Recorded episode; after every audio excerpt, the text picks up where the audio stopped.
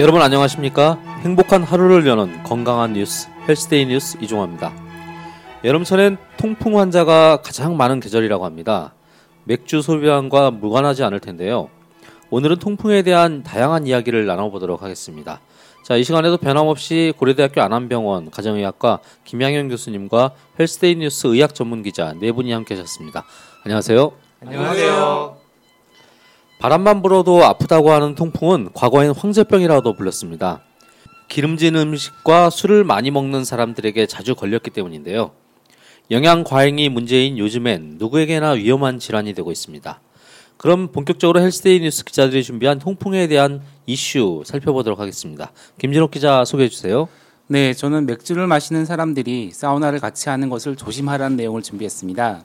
특히 운동 후 땀을 흘리고 난 다음 맥주나 사우나를 하면 통풍 위험이 크게 증가한다고 하는데요. 땀을 흘리는 것 자체가 우리 몸의 요산 수치를 높여 통풍을 일으킬 수 있는데 맥주까지 마시면 위험은 더 훨씬 커지기 때문이라고 합니다. 마찬가지로 사우나로 땀을 배출시키는 것 또한 급성으로 통풍을 일으키기도 합니다. 네, 이거 아침에 조기 축구하고 네. 어, 땀 흘리고 맥주 먹고, 네, 그다음 또 그렇죠. 그거 그, 그런 거죠. 그렇죠. 자, 그럼 김정호 기자는 어떤 질문 준비하셨나요? 네, 저는 젊은 사람들의 통풍이 증가하는 이유는 맥주뿐 아니라 과자도 관련 있다는 내용을 준비했습니다. 실제로 술을 전혀 안 하는 20, 30대에서도 통풍 환자가 많이 늘고 있어 관심이 가는데요. 그 비밀은 바로 인스턴트 식품이나 과자 속에 숨어 있다고 합니다. 우리가 자주 먹는 스낵류에 많이 들어가 있는 콘 시럽 같은 계열이 일반적인 설탕 성, 성분보다 훨씬 더 달고 값이 저렴해서 많이 사용되는데요. 그 성분을 많이 섭취하다 보면 알코올처럼 흡수를 하면서 요산을 같이 끌어들이는 것으로 되어 있더라고요. 실제로 젊은 사람들이 술도 별로 안 마시는데 과자를 많이 먹는 경우 요산이 같이 끌어당겨져서 오히려 통풍의 발생 빈도가 더 증가하는 경향이 있다고 합니다. 아, 그렇군요. 처음 알았습니다. 저도 네. 취재하면서 처음 알게 된 사실입니다. 예. 자, 다 손님 기자는 어떤 이슈 준비하셨어요? 네, 방금 김정호 기자가 과자 얘기를 해주셨는데요. 저는 뭐 과자나 맥주만큼이나 탄산 음료도 통풍에 굉장히 나쁘다는 내용을 준비했습니다. 네. 탄산 자체가 나쁜 것은 아닌데 그 달콤한 맛을 내기 위한 첨가제가 통풍을 유발한다고 해요. 따라서 탄산이 너무 생각날 때는 차라리 탄산수를 마시는 것이 도움이 된다고 합니다. 근데 사실 탄산수에도 뭐 라임이라든지 레몬이라든지 이런 걸 첨가한 탄산수들이 있잖아요. 그거는 향만 첨가된 거기 때문에 네. 사실 괜찮지 않을까 싶습니다. 네. 조금 이따 다뤄보도록 하겠습니다. 자, 마지막으로 안민아 기자 어떤 이슈 준비하셨어요? 네, 통풍이 몹시 아픈 것뿐만 아니라 뇌혈관 질환의 위험을 높일 수 있다는 내용이에요. 요선 수치가 높은 것 자체가 심장과 그리고 뇌혈관 질환 등의 발병 위험을 크게 높일 수 있다는 건데요. 유럽의 연구에 따르면 요산 수치가 높은 환자의 44%가 그리고 국내 연구에서는 27% 정도가 심혈관계 질환이 발생했다고 합니다. 요산 자체가 혈압이 올라가는 것과 그리고 상관관계가 있기 때문에 혈압이랑 직접적인 연관이 있는 뇌혈관 그리고 심혈관 질환의 이환율을 상당히 높일 수가 있어서 단지 관절염이 안 생긴다고 하더라도 요산이 이 그러니까 요산이 이유, 이유 없이 높게 있는 것은 약물 치료 혹은 그리고 식유 식이요법 등을 통해서 조절하시더라도 반드시 이런 것은 조절을 하시는 것이 필요하다고 하겠습니다. 네. 알겠습니다. 자, 마지막으로 교수님 말씀 안 들어볼 수 없는데요. 어, 여름철 통풍 예방과 치료를 위해서 어떤 점을 신경 써야 할까요? 음, 통풍이 과거에는 관절에만 침범하는 질환으로 이제 생각이 되었는데요. 요즘에는 요산이 어떤 올라가는 이런 상승이 바로 앞서 만민아 기자가 말했던 것처럼 그 심혈관 질환에 관련성도 많이 보고가 되고 있기 때문에 특히 주목해야 합니다. 여름철에는 뭐 시원한 맥주 또는 탄산음료를 많이 먹기 때문에 특히 이런 음식과 또 술과 관련되어서 특히 주의해야 될 것으로 보입니다. 네. 잘 들었습니다.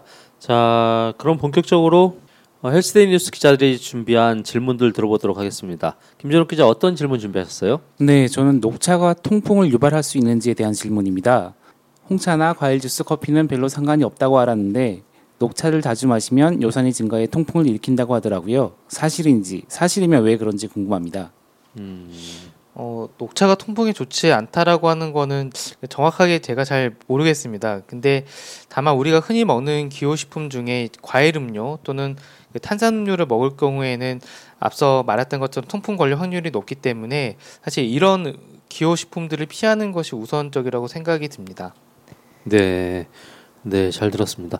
자, 김정우 기자는 어떤 질문 준비하셨어요? 네, 저는 선천, 선천적으로 콩팥이 약한 사람들이 있다는데 어떤 증상으로 판단할 수 있는지 궁금합니다. 술을 자주 먹는다고 해서 통풍에 무조건 걸리는 것은 아니지만 선천적으로 콩팥이 약한 사람은 술을 먹었을 때 통풍이 더 잘 올 수 있다고 알려져 있습니다. 이게 맞는 말인지 그렇다면 왜 그런지 또한 콩팥이 약하다는 것의 의미가 무엇인지 궁금합니다. 어, 요산이 주로 이제 요, 요산 염의 형태로 3분의 2 정도가 신장을 통해서 소변으로 배설이 되고 또 3분의 1 정도는 장을 통해서 대변으로 배설이 됩니다. 네. 근데 만약에 이제 신장에 문제가 생길 경우에는 이런 요산의 배설이 잘 이루어지지 않아서 결국 혈중에 있는 요산 농도가 높아질 수 있습니다. 또한 이제 그 만성 신부전 환자의 경우에서는 일반 환자의 아, 일반 사람에 비해서 통풍에 걸릴 확률이 거의 2.5배 정도 더 높기 때문에 이런 그 신장 질환과 요산의 상승이 굉장히 관련성이 높고요. 하지만 그 요산이 상승할 수 있는 거의 대부분의 원인이 사실은 식품 과다 섭취로 인한 경우가 많기 때문에 음식 섭취도 또한 주의해야 될 것으로 보입니다. 네, 잘 들었습니다. 그러니까 요산을 좀 낮추려고 이제 인터넷을 요산 수치를 좀 낮추는 것들의 좋은 음식들을 인터넷 좀 찾아봤더니 이게 어떤 음식이 좋다라기보다는 거의 대부분 광고성 글밖에 없더라고요. 예, 그래서 이게 그래서 사실은 통풍을 가지고 있는 사람들이 어 거기에 적절하게 대응을 못하고 계속 그걸 앓고 있는 상황인 것 같기도 해요. 네. 어 다음 손영임 기자는 어떤 질문 준비하셨어요? 네. 토- 저는 통풍은 평생 갖고 가야 하는 질병, 질병인지가 궁금한데요.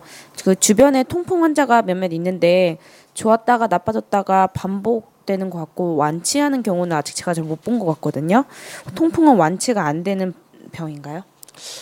일단 그 통풍이 생겼다고 하는 거는 사실 통풍의 정의는 우리가 진단할 때는 단순히 요산 수치가 높다라고 진단하는 게 아니고 이 통풍이 이 요산이 높게 되면은 어떤 그 결정 형태로 이 관절에 침착이 되고 이걸로 인해서 통, 통증이 나타나게 되는 거거든요. 근데 요산이 높게 되면 이런 결정 생성이 늘어날 수 있기 때문에 통증이 더 심해질 수가 있고요. 결과적으로 이 통풍이라고 하는 게 뭐 음식이나 술 그리고 신장 기능 또는 이제 이뇨제에 의해서도 요산이 올라가면서 악화될 수 있습니다. 뭐 철저한 식이 조절이 도움이 될수 있지만 결국 전신의 여러 가지 기능이 함께 망가지면서 악화되기 때문에 네. 단순히 음식만으로는 해결이 되지 않고요. 여러 부- 부분에서 신경을 써야 되는데요. 네. 그래서 이를 예방하기 위해서는 음식 조절이라든지 약물 복용이 꼭 필요하고 결과적으로는 통풍도 뭐 당뇨라든지 고혈압처럼 완치가 아닌 조절의 개념으로 보는 게 좀 좋을 것 같습니다. 네, 알겠습니다. 아, 주절의 개념이군요. 네, 마지막으로 안민아 기자는 어떤 질문 준비하셨나요? 네, 저는 이제 우선 맥주보다는 약간 소주파다 보니까 네, 그래도 오늘 내용을 참 집중해서 듣고 있는데요. 맥주만 이제 나쁘고 소주는 괜찮은지 사실 그게 되게 궁금해요. 그리고 아까 전에 그런 과일 그 음료수, 과일 음료수에 가 요산 수치를 높일 수 있다는 요인 요인이 될 수 있다고 말씀하셨는데 요즘에 뭐 광고 얘기해도 되죠. 뭐 수나리라든지 뭐 요즘은 뭐 또 그런 거 많이 나오더라고요.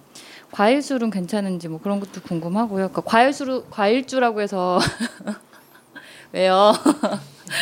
과일주라고 해서 이렇게 담가지는 거 그런 거는 또 괜찮은지도 궁금해요. 그리고 사실 맥주야 음료수지 뭐 술이라고 하기에는 조금 그렇잖아요. 근데 네. 소주나 양주 같은 것도 위험한지가 가장 이제 궁금합니다. 안민아 기자는 지극히 개인적인 질문을 지금 하고 있는 거죠? 아니에요. 이거 다른 분들도 궁금하실 거예요. 저만 그런 건 아니 그렇죠, 청취자 여러분? 여기 계신 기자님들 중에서는 안민아 기자만 궁금해하는 질문인 것 같아요. 교수님 뭐 대답을 꼭 해주셔야 되는 상황인 것 같아요. 안민아 기자한테 따로 하실 건 없는 것 같고 혹시나 궁금해하시는 청취자들이 있을 수 있으니까 얘기를 좀 해주십시오. 일단 뭐 과음을 할 경우 즉 알코올이 많이 들어오게 되면 혈중 요산이 증가하게 되는데요. 뭐, 뭐 앞서 뭐 말씀드렸던 것처럼 고기라든지 생선알 또는 이런 음식의 영양 그리고 이제 알코올 자체가 이제 에탄올인데 이제 에탄올의 대사 과정에서는 이 ATP라고 하는 게 분해되면서 퓨린 생성이 많이 증가가 된다고 합니다. 그래서 사실 뭐 어떤 술이건 간에 도수가 높으면 그만큼 에탄올의 함량이 높기 때문에 그 자체로 이제 위험하고요. 특히 이제 맥주가 그 중에서도 퓨린이 많이 있기 때문에 주의하셔야 되는 이제 그 술이고요. 또한 이제 막걸리와 같은 발효 과정에서 이런 잔류물이 좀 많이 생기는 것도 좋지 않다고 합니다. 그래서 좀 이런 술을 좀 피하는 게 좋고 만약에 꼭 술을 하셔야 된다고 한다면 한 뭐 한 두 잔 정도 이하는 크게 문제는 없기 때문에 뭐 소주 정도에서 네. 이 정도 문제가 없기 때문에 뭐 그 통풍이 있다고 한다면 맥주는 꼭 피하는 게 좋을 것 같습니다. 네. 통풍을 가지고 계시는 분들이 뭐 술을 피하란다고 해서 피하지 않으세요. 조금 괜찮으시면 또 드시고 또 드시고. 예. 지금 저희가 계속 이렇게 술과 연관돼서 말씀드렸는데 그 술 마시다 보면 안주도 먹게 되잖아요. 그 고기 뭐 닭고기 이렇게 그런 것들도 안 좋다고 하던데. 네. 그러니까 그 퓨린이 많이 들어있는 것 중에 하나가 우리 흔히 이제 뭐 오징어 땅콩 이렇게 말하잖아요. 오징어에도 굉장히 많고 뭐 생선알. 음. 그러니까 우리가 흔히 내장 쪽 있죠. 내장, 뭐 네. 곱창, 순대 아, 뭐 이런 아. 것들이 많이 있고 뭐 건새우 또는 멸치 이런 것들도 좀 많이 있거든요. 그러니까 우리가 흔히 이제 마른 안주로 먹는 것들. 그러니까 쉽게 말해서 맥주에다가 치킨에 마른 안주까지 먹으면은 거의 뭐 예, 많이 영향 아 받을 수 그러면은 있습니다. 아까 뭐 마른 그러니까 뭐 건새우나 오징어 이렇게 얘기하셨는데 그게 실제로 건새우나 아니, 그러니까 건새우가 아니고 그냥 뭐 생새우라든지 아니면 대, 데친 새우라든지 뭐 이런 것들은 퓨리는 그렇게 많지 않은 건가요? 건 조했을 때 그렇게 많아지는 건가요? 그건 상관은 없습니다. 예. 똑같은 거죠. 예. 단지 이제 그 건조했으면은 그 밀도가 더 높아질 수 있기 때문에 좀 더 그런 영향을 받을 수가 있고요. 네. 뭐 삶거나 이런 과정에서 조금 더 이 물을 통해서 국물이나 이런 거 통해서 조금 더 없어질 수 있지만 사실은 음, 그 크게는 영향 술은 받지는 소주와 회를 먹어야겠네요. 네. 알겠습니다. 잘 들었습니다.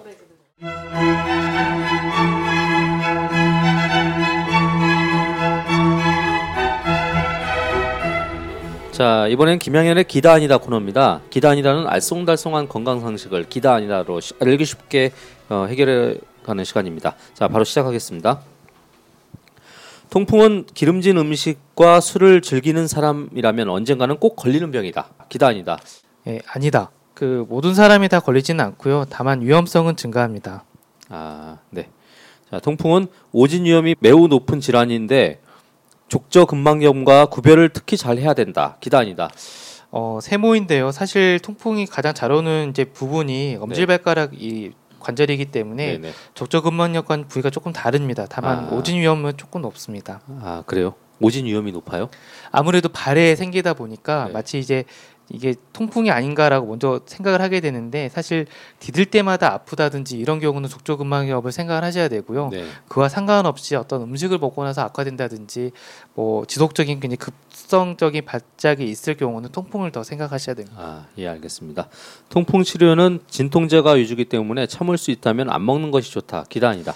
예, 아니다. 그 먹는 것이 좋습니다. 특히 이제 급성 통증 시에는 비스테로이드성 진통제를 먹는 것이 일차 치료 방법입니다. 네. 아, 그게 비스테로이드성을 먹어야 되는 이유가 있나요? 그걸 통해서 이런 퓨린의 대사 과정이라든지 여기에 영향을 줄 수 있기 때문에 아. 사실 요산 그 특히 통증 발작에는 가장 일차적으로 먹는 약제가 바로 이 비스테로이드성 진통제입니다. 아, 네, 알겠습니다. 자, 통풍은 유전력 이므로 가족 중에 환자가 있다면 애초에 조심해야 된다. 기다 아니다. 어, 세모인데요. 뭐 네. 최근에 이제 통풍이 유전적인 영향이 있다라고 하는 연구도 있는데 사실 환경적인 영향도 굉장히 크기 때문에 네. 뭐두 가지 다 생각을 하셔야 될 것 같습니다. 네, 알겠습니다. 자, 통풍은 뚱뚱한 사람들에게 잘 생긴다. 체중만 줄여도 증상을 완화할 수 있다. 기다 아니다. 이것도 세모인데요. 그 급격한 체중 감소가 오히려 이제 통풍을 악화시킬 수 있, 기 때문에 그렇고요. 서서히 시기를 바꾸면서 체중을 줄이면 도움이 될 수 있습니다. 네, 교수님 잘 들었습니다.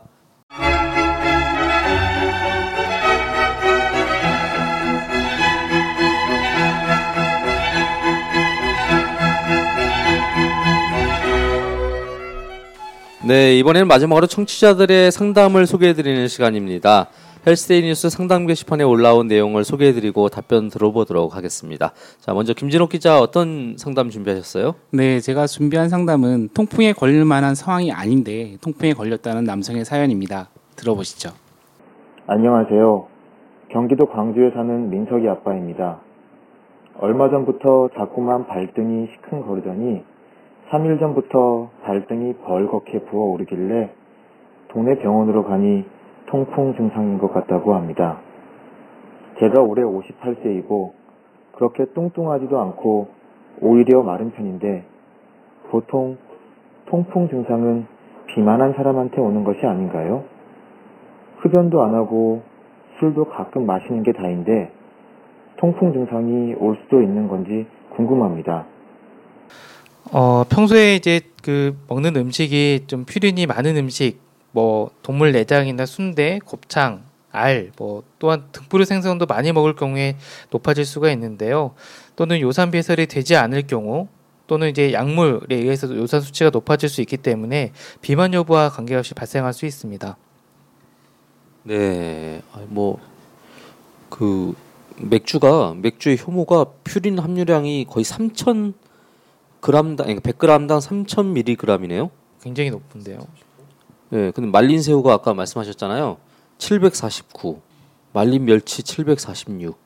그 이렇게 술안주로 먹는 게 다 안 좋은 거예요, 교수님.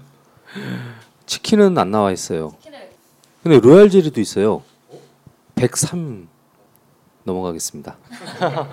자, 김정우 기자는 어떤 사연 준비하셨나요? 네, 제가 준비한 상담은 통풍에 걸렸을 땐 어느 진료과로 가는 게 맞느냐는 경우입니다. 직접 들어보시죠. 안녕하세요. 저는 방배, 서울 방배동에 사는 민석이 아빠입니다. 2주 전에 왼발에 참을 수 없는 통증이 생겨서 동네 정형외과 병원에 갔더니 통풍이라고 주사와 약 처방 받고 큰 병원 가보라고 하더라고요. 그래서 종합병원의 정형외과에 가려고 했는데 동생이 통풍은 류마티스 내과에 가야지 정형외과에 가면 오진도 많고 엉뚱한 치료 받는다고 말하네요. 통증은 류마티스 내과가 맞나요? 사실 전 류마티스 내과가 뭐 하는 과인지도 모르겠네요. 어, 어느 과를 가더라도 상관이 없지만 이제 과거에는 통풍이 이제 주로 관절 침범하는 그 병이 병이다 보니까 이제 주로 정형외과에서 많이 진료를 좀 했고요. 요즘에는 이런 통풍이 또 혈액 수치라든지 염증을 함께 또 고려해야 되는 질환이다 보니까 또한 이런 네모티스 내과에서도 많이 봅니다. 그래서 네. 뭐 가장 중요한 거는 결국 잘 보시는 선생님께 과에, 과에 상관없이 보시면 될 것 같습니다. 아, 네, 알겠습니다. 이거 뭐 그렇죠. 잘 보시는 선생님, 잘 보는 병원을 찾아가야 되는 거죠.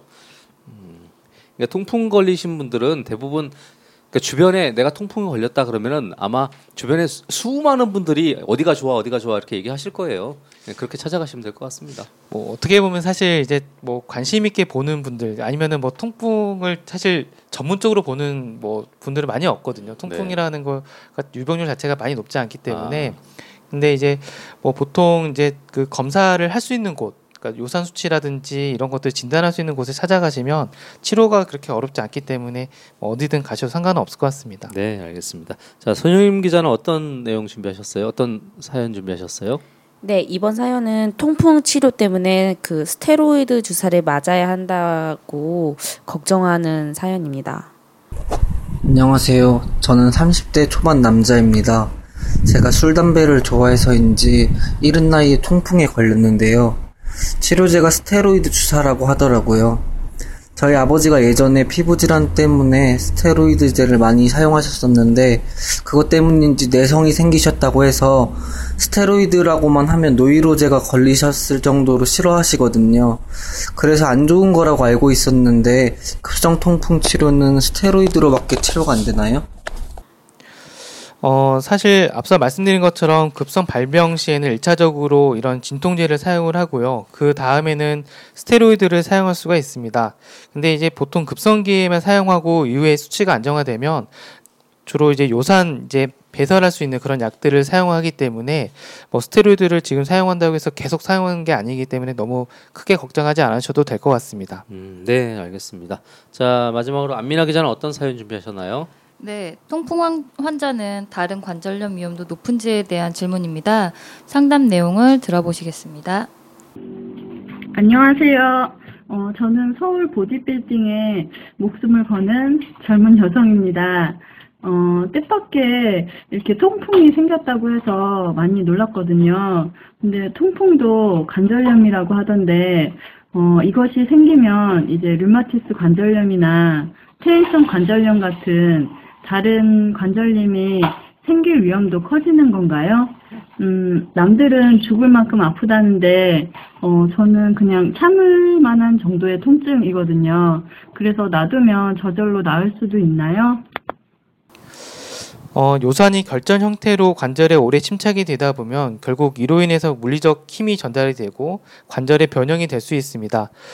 단기적으로는 사실 변형이 크게 없지만 시간이 지나면서 서서히 결절이 커지고 이로 인한 효과가 더 커지기 때문에 뭐 평소 요산 수치를 재고 통증 여부를 관찰하는 게 필요할 것 같습니다. 네, 잘 들었습니다. 어, 벌써 마칠 시간이 다 되었습니다. 교수님 마지막으로 통풍을 걱정하시는 분들한테 강조하고 싶으신 내용이 있으면 한마디 해주십시오. 어, 통풍은 결국 조절하는 병입니다. 유전과 환경적 요인을 많이 받고 치매관 질환과도 밀접한 관련이 있는 병인데요. 사실 저도 치맥을 많이 좋아하지만 통풍에는 좋지 않습니다. 그 통풍에 주의하시면서 건강한 여름 생활 보내시기 바랍니다. 네, 교수님 말씀 감사합니다. 자, 저희가 준비한 시간은 오늘 다 됐습니다. 자, 다음 시간에 좀 더 유익하고 재밌는 시간으로 찾아뵙도록 하겠습니다. 수고하셨습니다. 수고하셨습니다.